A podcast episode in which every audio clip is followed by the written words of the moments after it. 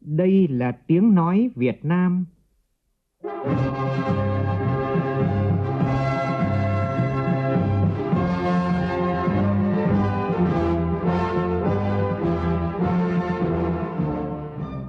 là tiếng nói Việt Nam,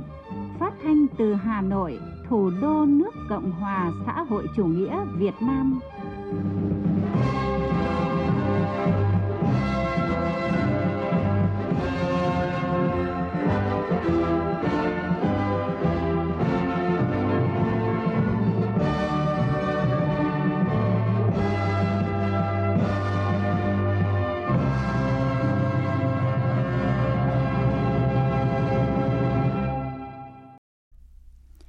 Kính chào quý vị và các bạn. Mời quý vị và các bạn nghe chương trình Thời sự sáng của Đài Tiếng Nói Việt Nam. Hôm nay thứ năm, ngày mùng 1 tháng 2 năm 2024, tức ngày 22 tháng Chạp năm Quý Mão. Chương trình có những nội dung chính sau đây.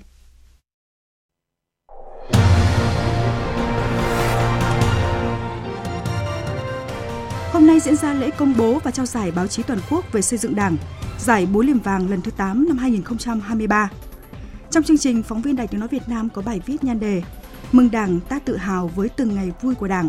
nhân kỷ niệm 94 năm ngày thành lập Đảng. Giá trị nông lâm thủy sản xuất siêu nước ta trong tháng đầu năm 2024 đạt trên 1 tỷ 400 triệu đô la Mỹ, tăng gần 5 lần so với cùng kỳ năm ngoái. Bộ Giáo dục và Đào tạo chính thức trao quyền quyết định chọn sách giáo khoa cho các cơ sở giáo dục kể từ tháng 2 này. Trong phần tin thế giới, Toán quốc tế bác bỏ phần lớn yêu cầu trong vụ Ukraine kiện Nga vì không tuân thủ hai công ước của Donbass và Crimea. Ngân hàng Dự trữ Liên bang Mỹ Fed quyết định giữ nguyên lãi suất trong cuộc họp chính sách lần thứ tư liên tiếp khi lạm phát vẫn ở mức cao.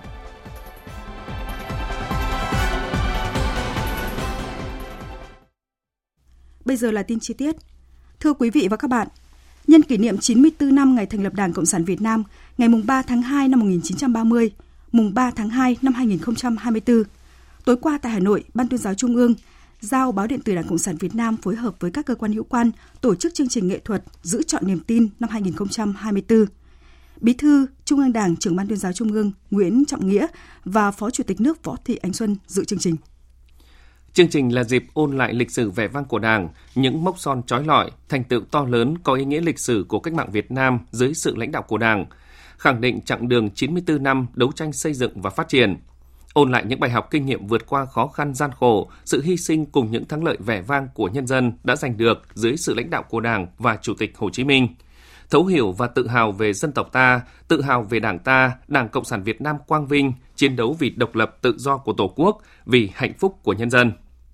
Chương trình cũng góp phần khẳng định sự lãnh đạo sáng suốt của Đảng ta trong hai cuộc kháng chiến trường kỳ chống giặc ngoại xâm, thống nhất đất nước, bảo vệ chủ quyền thiêng liêng của Tổ quốc. Những bước chuyển mình mạnh mẽ của đất nước khi có Đảng Cộng sản Việt Nam dẫn đường.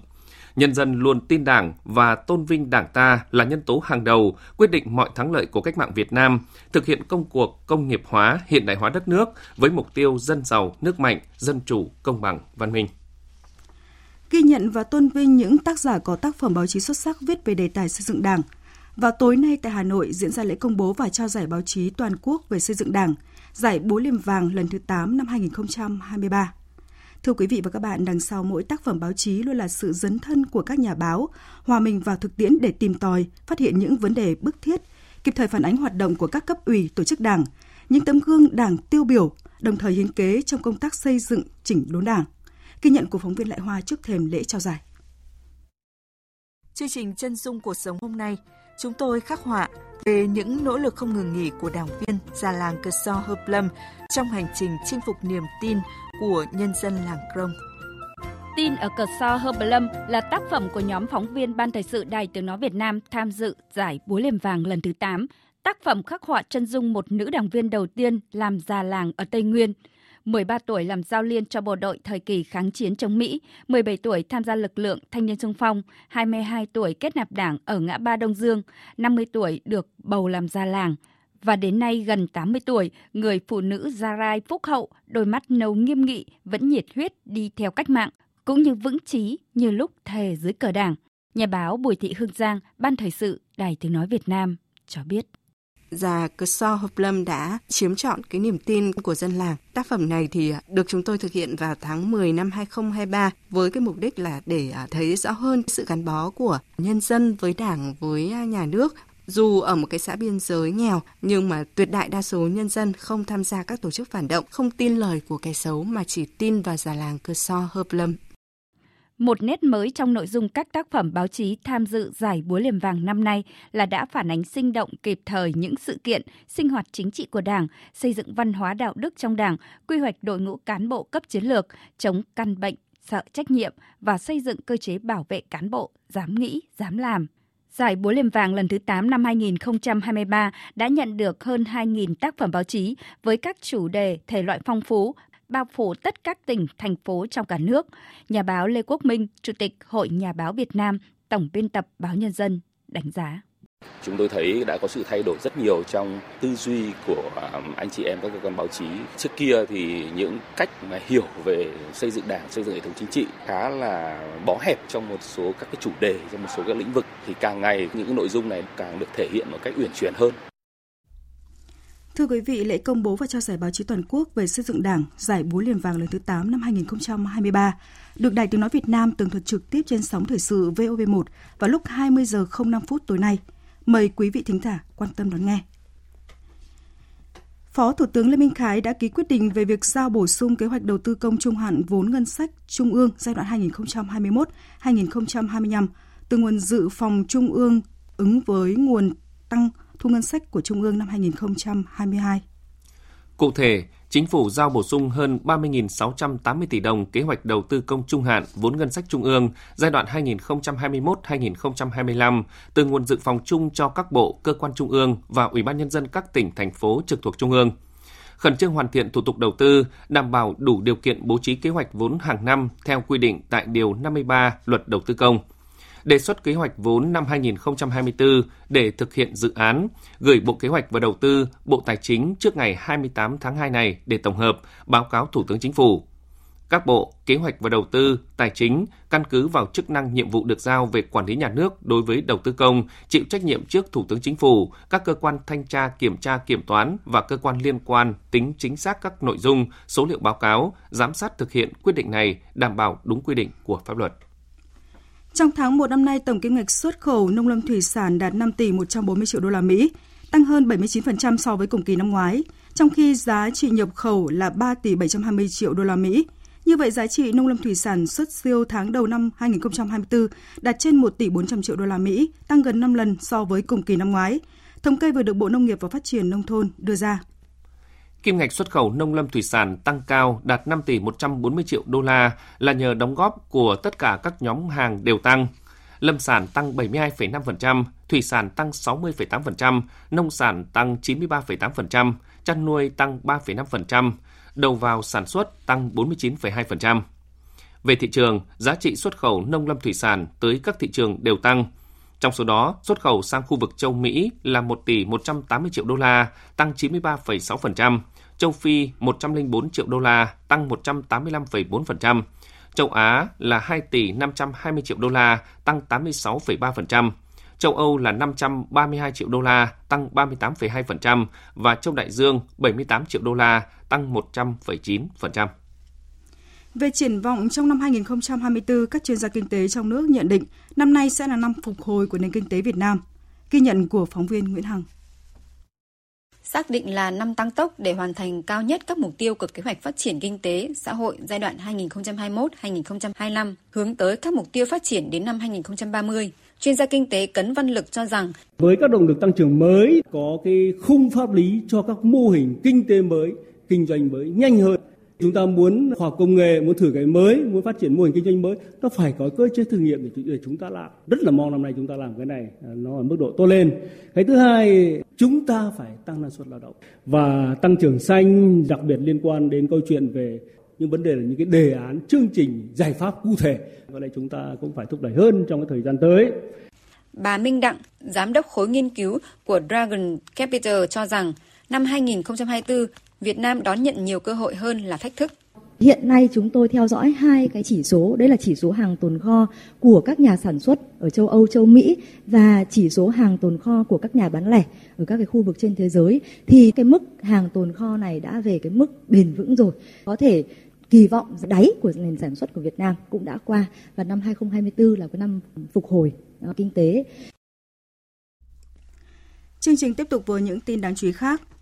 Áp dụng mức thu phí sử dụng đường bộ mới hay là việc lựa chọn sách giáo khoa sẽ chính thức được điều chỉnh kể từ hôm nay.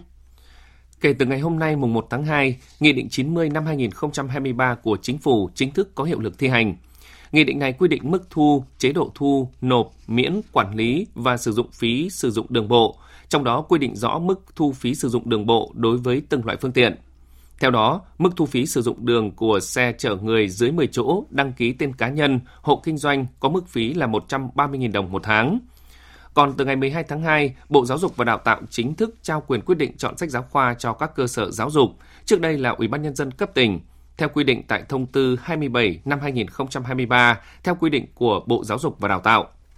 Tại Điều 4, Bộ Giáo dục và Đào tạo quy định Hội đồng lựa chọn sách giáo khoa của cơ sở giáo dục do hiệu trường cơ sở giáo dục hoặc Giám đốc Trung tâm Giáo dục Thường xuyên, Giám đốc Trung tâm Giáo dục Nghề nghiệp Giáo dục Thường xuyên, người đứng đầu các cơ sở giáo dục thành lập. Mỗi cơ sở giáo dục thành lập một hội đồng lựa chọn sách giáo khoa. Việc lựa chọn sách giáo khoa dựa trên các nguyên tắc lựa chọn sách giáo khoa trong danh mục sách giáo khoa đã được Bộ trưởng Bộ Giáo dục và Đào tạo phê duyệt để sử dụng ổn định trong các cơ sở giáo dục. Tiêu chí lựa chọn sách giáo khoa là phù hợp với đặc điểm kinh tế xã hội của địa phương và phù hợp với điều kiện tổ chức dạy và học tại cơ sở giáo dục. Sở Giao thông Vận tải thành phố Hà Nội vừa có văn bản về việc điều chỉnh tổ chức giao thông thí điểm làn đường dành cho xe đạp tuyến ven sông Tô Lịch, đoạn từ cầu Mọc đến cầu Yên Hòa. Thời gian thực hiện bắt đầu từ ngày hôm nay. Sở Giao thông Vận tải thành phố Hà Nội điều chỉnh tổ chức giao thông tuyến đường ven sông Tô Lịch, đoạn từ cầu Mọc đến cầu Yên Hòa. Từ đường dành cho người đi bộ thành đường ưu tiên cho xe đạp và người đi bộ, đường cho xe đạp và người đi bộ đi chung. Đường cho xe đạp tổ chức giao thông hai chiều, chiều rộng 3 m, bố trí phía sông Tô Lịch. Đường đi bộ rộng 1 m, bố trí phía đường láng. Loại hình xe đạp được phép tham gia giao thông trên tuyến đường thí điểm là xe đạp di chuyển hoàn toàn bằng sức người. Các loại xe đạp điện không được phép đi vào. Nhân dịp Tết Nguyên đán cổ truyền của dân tộc đang đến gần, nhiều hoạt động thiết thực và ý nghĩa diễn ra tại các địa phương, đặc biệt là công tác chăm lo Tết cho người nghèo, người có hoàn cảnh khó khăn. Tại tỉnh Vĩnh Long vào tối qua, Liên đoàn Lao động tỉnh đã tổ chức chương trình Tết Xung Vầy Xuân chia sẻ cho đoàn viên, người lao động trên địa bàn tỉnh nhân dịp Tết Nguyên đán Giáp Thìn 2024. Tại chương trình, Liên đoàn Lao động tỉnh Vĩnh Long trao hỗ trợ 290 phần quà cho đoàn viên, công nhân lao động nhằm góp phần cùng gia đình đoàn viên, người lao động có hoàn cảnh khó khăn, ổn định cuộc sống, vui xuân đón Tết đầm ấm, hạnh phúc. Thực hiện chương trình Tết Xung Vầy Xuân Chia Sẻ, công đoàn các tổ chức thăm và tặng quà cho gần 85.000 đoàn viên, người lao động có hoàn cảnh khó khăn, bị tai nạn lao động, bệnh nghề nghiệp, bệnh hiểm nghèo, công nhân lao động bị giãn việc, cắt hợp đồng lao động do doanh nghiệp thiếu đơn hàng với tổng số tiền trên 67 tỷ đồng. Cũng trong chiều tối qua, Liên đoàn Lao động tỉnh Vĩnh Phúc tổ chức thăm tặng quà công nhân lao động tại các khu nhà trọ thuộc phường Khai Quang, thành phố Vĩnh Yên. Với phương châm, tất cả đoàn viên, người lao động đều có Tết. Dịp Tết Nguyên đán Giáp Thìn 2024, Liên đoàn Lao động tỉnh dành hơn 10 tỷ đồng để chăm lo Tết với nhiều hoạt động thiết thực ý nghĩa như là trao quà cho đoàn viên, người lao động, hỗ trợ vé tàu xe cho công nhân ngoại tỉnh về quê đón Tết,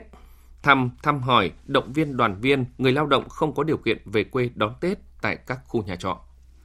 Thưa quý vị, sau hơn 8 mùa giải, cuộc thi ảnh đẹp vẻ đẹp Việt Nam do truyền hình nhân dân, báo Nhân dân tổ chức đã nhận được sự chào đón và đánh giá tích cực của các nhiếp ảnh gia chuyên và không chuyên trên phạm vi cả nước. Phóng viên Thủy Tiên thông tin. Cuộc thi đã khép lại sau một năm đua tài sôi động của đông đảo nghệ sĩ nhiếp ảnh tham gia với chương trình có chủ đề Hội ngộ vẻ đẹp Việt Nam. Ban tổ chức đã nhận được khoảng 10.000 tấm ảnh dự thi, trong đó có nhiều ảnh chất lượng tốt thuộc 12 chủ đề phong phú và bám sát hơi thở thời đại như khám phá Việt Nam, bảo vệ môi trường, tri ân thầy cô, kiến trúc đô thị, trang phục dân tộc thiểu số Việt Nam, ngày hội đến trường, trẻ em, chân dung người lao động, Kết quả giải nhất thuộc về tác giả Lê Đức Thành với tác phẩm Bảo tồn nét truyền thống.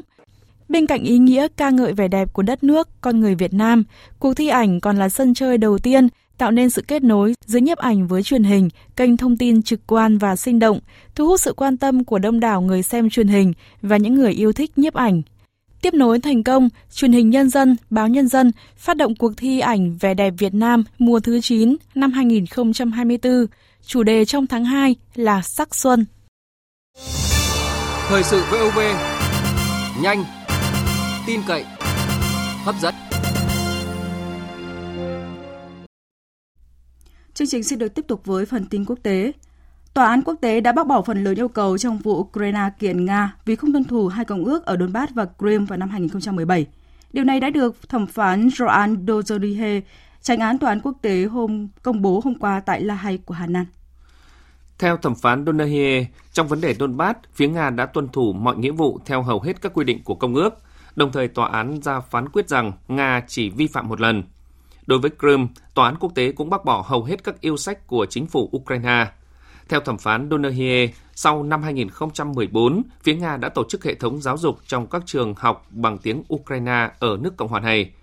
Vụ kiện do Kiev đệ trình vào năm 2017 cho rằng các hành động của Nga ở Donbass vi phạm công ước quốc tế về ngăn chặn tài trợ khủng bố, đồng thời các hành động của Nga ở Crimea là vi phạm công ước quốc tế về xóa bỏ mọi hình thức phân biệt chủng tộc. Theo kế hoạch, các nguyên thủ quốc gia và chính phủ Liên minh châu Âu sẽ thảo luận về viện trợ quân sự và tài chính bổ sung cho Ukraine diễn ra vào hôm nay tại hội nghị thượng đỉnh bất thường ở Bruxelles của Bỉ. Trong bối cảnh Thủ tướng Hungary Viktor Orbán vẫn tỏ ra dè dặt về việc cung cấp viện trợ cho Ukraine, khiến nhiều người càng nóng lòng chờ đợi kết quả của hội nghị được đánh giá là sẽ quyết định quan trọng đến khả năng chiến đấu của Ukraine trong cuộc xung đột đang diễn ra. Sau phiên họp đầu tiên trong năm nay, Cục Dự trữ Liên bang Mỹ hôm qua đã quyết định giữ nguyên mức lãi suất như hiện nay, mặc dù không nhắc đến khả năng tiếp tục tăng lãi suất, nhưng cơ quan này cũng cho biết là chưa có kế hoạch cắt giảm lãi suất khi mức độ lạm phát vẫn đang ở mức cao. Tin của phóng viên Đài tiếng nói Việt Nam thường trú tại Mỹ. Trong thông báo công bố của Ủy ban thị trường mở liên bang, gồm các quan chức hội đồng thống đốc và một số chi nhánh ngân hàng dự trữ liên bang, Cục Dự trữ Liên bang Mỹ cho biết sẽ tiếp tục duy trì lãi suất như hiện nay ở mức 5,25 đến 5,5%. Đây là lần thứ tư liên tiếp Cục Dự trữ Liên bang Mỹ quyết định không tăng lãi suất vốn đang ở mức cao nhất trong 23 năm trở lại đây. Lý do chính của việc Mỹ chưa có kế hoạch cắt giảm lãi suất là vì lạm phát vẫn đang ở mức cao, mặc dù đã giảm bớt trong năm ngoái. Tuy nhiên, tuyên bố này cũng cho thấy mức lãi suất hiện nay là đỉnh điểm của chu kỳ thực hiện chính sách thắt chặt tiền tệ của Cục Dự trữ Liên bang Mỹ bắt đầu từ tháng 2 năm 2022 với 11 lần tăng lãi suất nhằm đối phó lạm phát. Chủ tịch Cục Dự trữ Liên bang Mỹ, ông Jerome Powell đã bày tỏ sự thận trọng khi cho rằng việc thay đổi chính sách có thể tác động tiêu cực đến các thành tiệu kinh tế hiện nay. Chúng tôi biết rằng nếu nới lỏng chính sách thắt chặt tiền tệ quá sớm hoặc quá nhiều có thể dẫn đến việc đảo ngược xu hướng tích cực về giảm lạm phát, dẫn đến việc lại cần thực hiện thắt chặt tiền tệ hơn nữa để đưa lạm phát về mức 2%. Ngược lại, nếu nới lỏng quá muộn hoặc quá ít có thể dẫn đến nguy cơ suy giảm hoạt động kinh tế và việc làm. Khi xem xét bất kỳ điều chỉnh nào về chính sách tiền tệ, chúng tôi phải đánh giá thận trọng các số liệu, triển vọng và cân bằng rủi ro. Việc cắt giảm lãi suất có thể mang lại sự hỗ trợ nhất định cho người tiêu dùng và doanh nghiệp. Giới chuyên gia dự báo lần cắt giảm lãi suất đầu tiên của Cục Dự trữ Liên bang Mỹ có thể diễn ra trong tháng 3 hoặc tháng 5 tới. Chính phủ Séc cho biết đã có kế hoạch xây dựng 4 lò phản ứng hạt nhân nhằm loại bỏ nhiên liệu hóa thạch. Hải Đăng, phóng viên Đài tiếng nói Việt Nam thường trú tại Cộng hòa Séc, thông tin. Thủ tướng Séc Pierre Fiala cho biết chính phủ nước này đã quyết định mở rộng thêm lò phản ứng để có thể giảm giá xây dựng mỗi lò phản ứng tới 25%. Thời gian và địa điểm thì hiện vẫn chưa được quyết định. Ba công ty của Mỹ, Pháp và Hàn Quốc ban đầu đã nộp hồ sơ dự thầu xây dựng lò phản ứng tại nhà máy điện hạt nhân Dukovany, dự kiến sẽ đi vào hoạt động từ năm 2036. Trong một động thái bất ngờ, chính phủ Séc thông báo rằng giá thầu của công ty Westinghouse Mỹ không đáp ứng được các điều kiện của gói thầu và chỉ có hai công ty của Pháp và Hàn Quốc được yêu cầu nộp hồ sơ dự thầu mới mở rộng vào tháng 4. Bộ trưởng Công thương Séc Joseph Sikela cho biết việc đánh giá hồ sơ dự thầu sẽ được hoàn thành vào cuối tháng 5. Tiếp theo chương trình là thông tin thể thao đáng chú ý.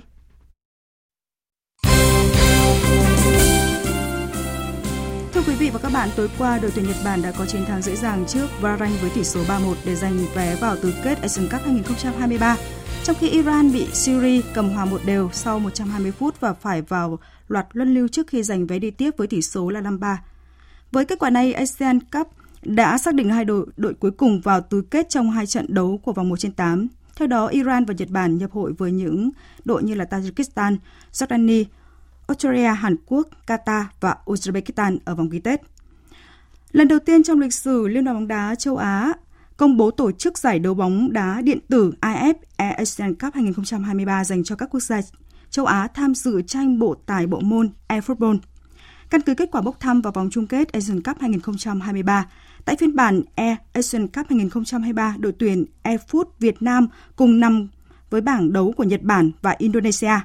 Theo lịch thi đấu, tại ngày thi đấu đầu tiên vào hôm nay, đội tuyển eFootball Việt Nam sẽ gặp Nhật Bản vào lúc 16 giờ theo giờ địa phương, tức là 20 giờ theo giờ Việt Nam và gặp Indonesia vào lúc 17 giờ theo giờ địa phương, tức là 21 giờ theo giờ Việt Nam.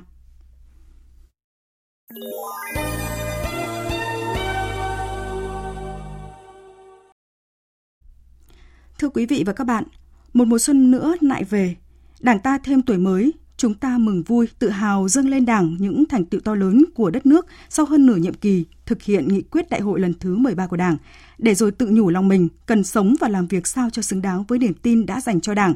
góp sức làm cho Đảng ta ngày càng trong sạch vững mạnh, xứng đáng là Đảng sinh ra từ lòng dân, vì nhân dân mà phục vụ.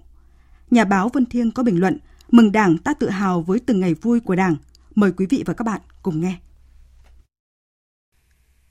Hơn 9 thập kỷ đồng hành cùng dân tộc,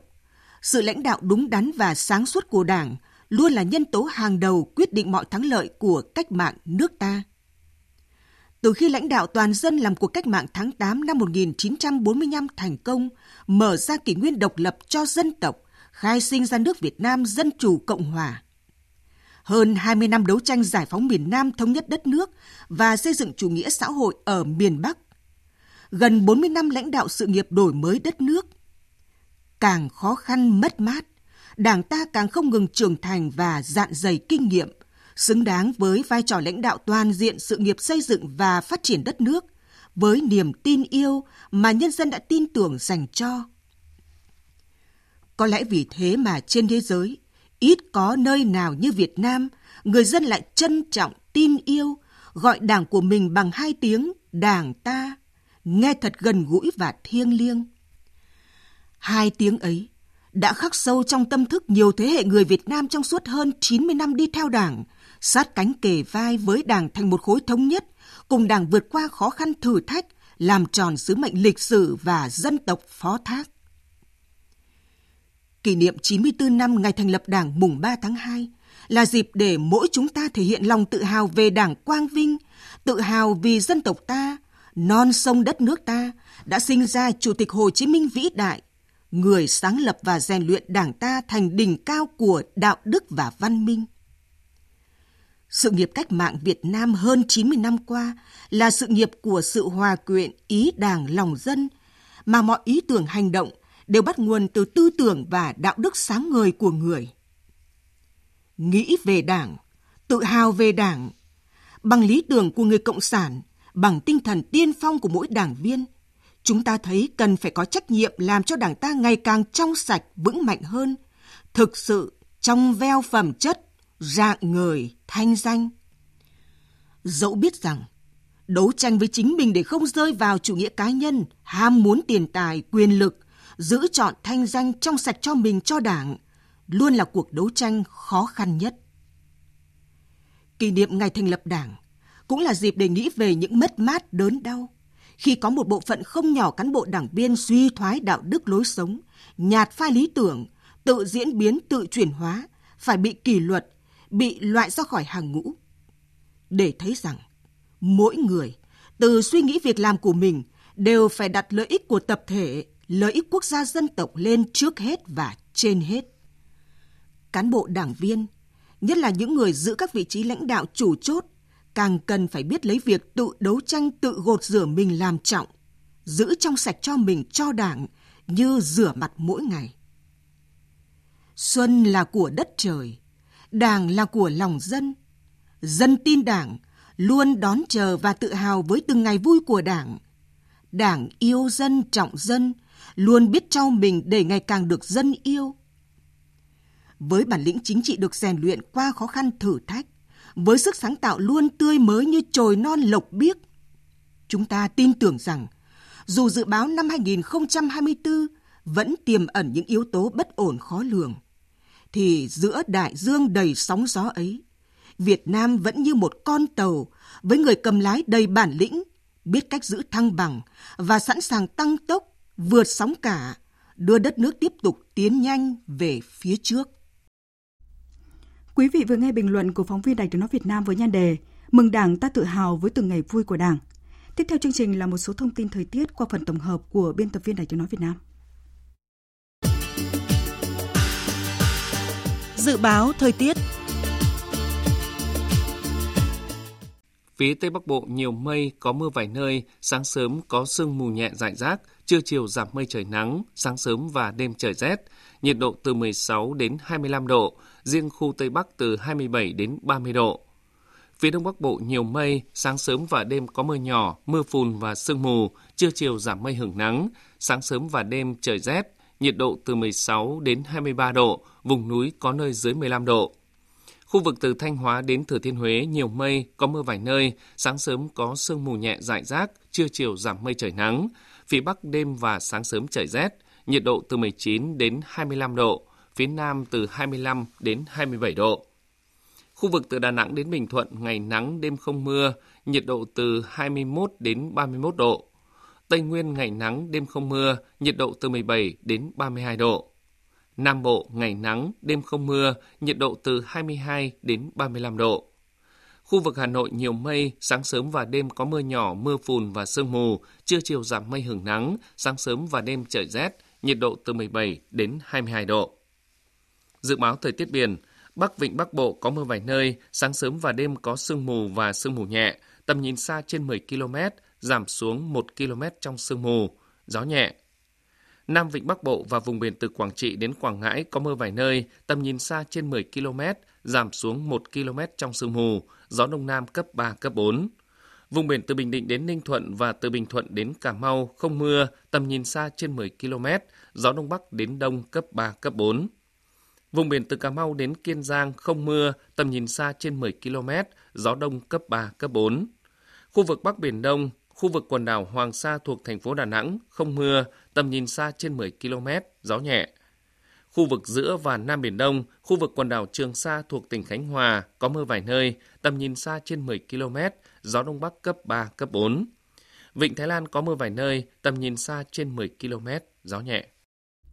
Quý vị vừa nghe thông tin dự báo thời tiết, sau đây chúng tôi tóm lược những tin chính vừa phát. Theo Bộ Nông nghiệp và Phát triển Nông thôn, giá trị nông lâm thủy sản xuất siêu tháng đầu năm 2024 đạt trên 1 tỷ 400 triệu đô la Mỹ, tăng gần gấp 5 lần so với cùng kỳ năm ngoái. Kể từ ngày 12 tháng 12 này, Bộ Giáo dục và Đào tạo chính thức trao quyền quyết định chọn sách giáo khoa cho các cơ sở giáo dục, trước đây là Ủy ban Nhân dân cấp tỉnh. Các cơ sở giáo dục đào tạo lựa chọn sách giáo khoa trong danh mục sách giáo khoa đã được Bộ trưởng Bộ Giáo dục Đào tạo phê duyệt để sử dụng ổn định trong cơ sở giáo dục. Cục Dự trữ Liên bang Mỹ Fed quyết định tiếp tục duy trì lãi suất ở mức 5,25 đến 5,5%. Giới chuyên gia dự báo lần cắt giảm lãi suất đầu tiên của Fed có thể diễn ra trong tháng 3 hoặc tháng 5 tới.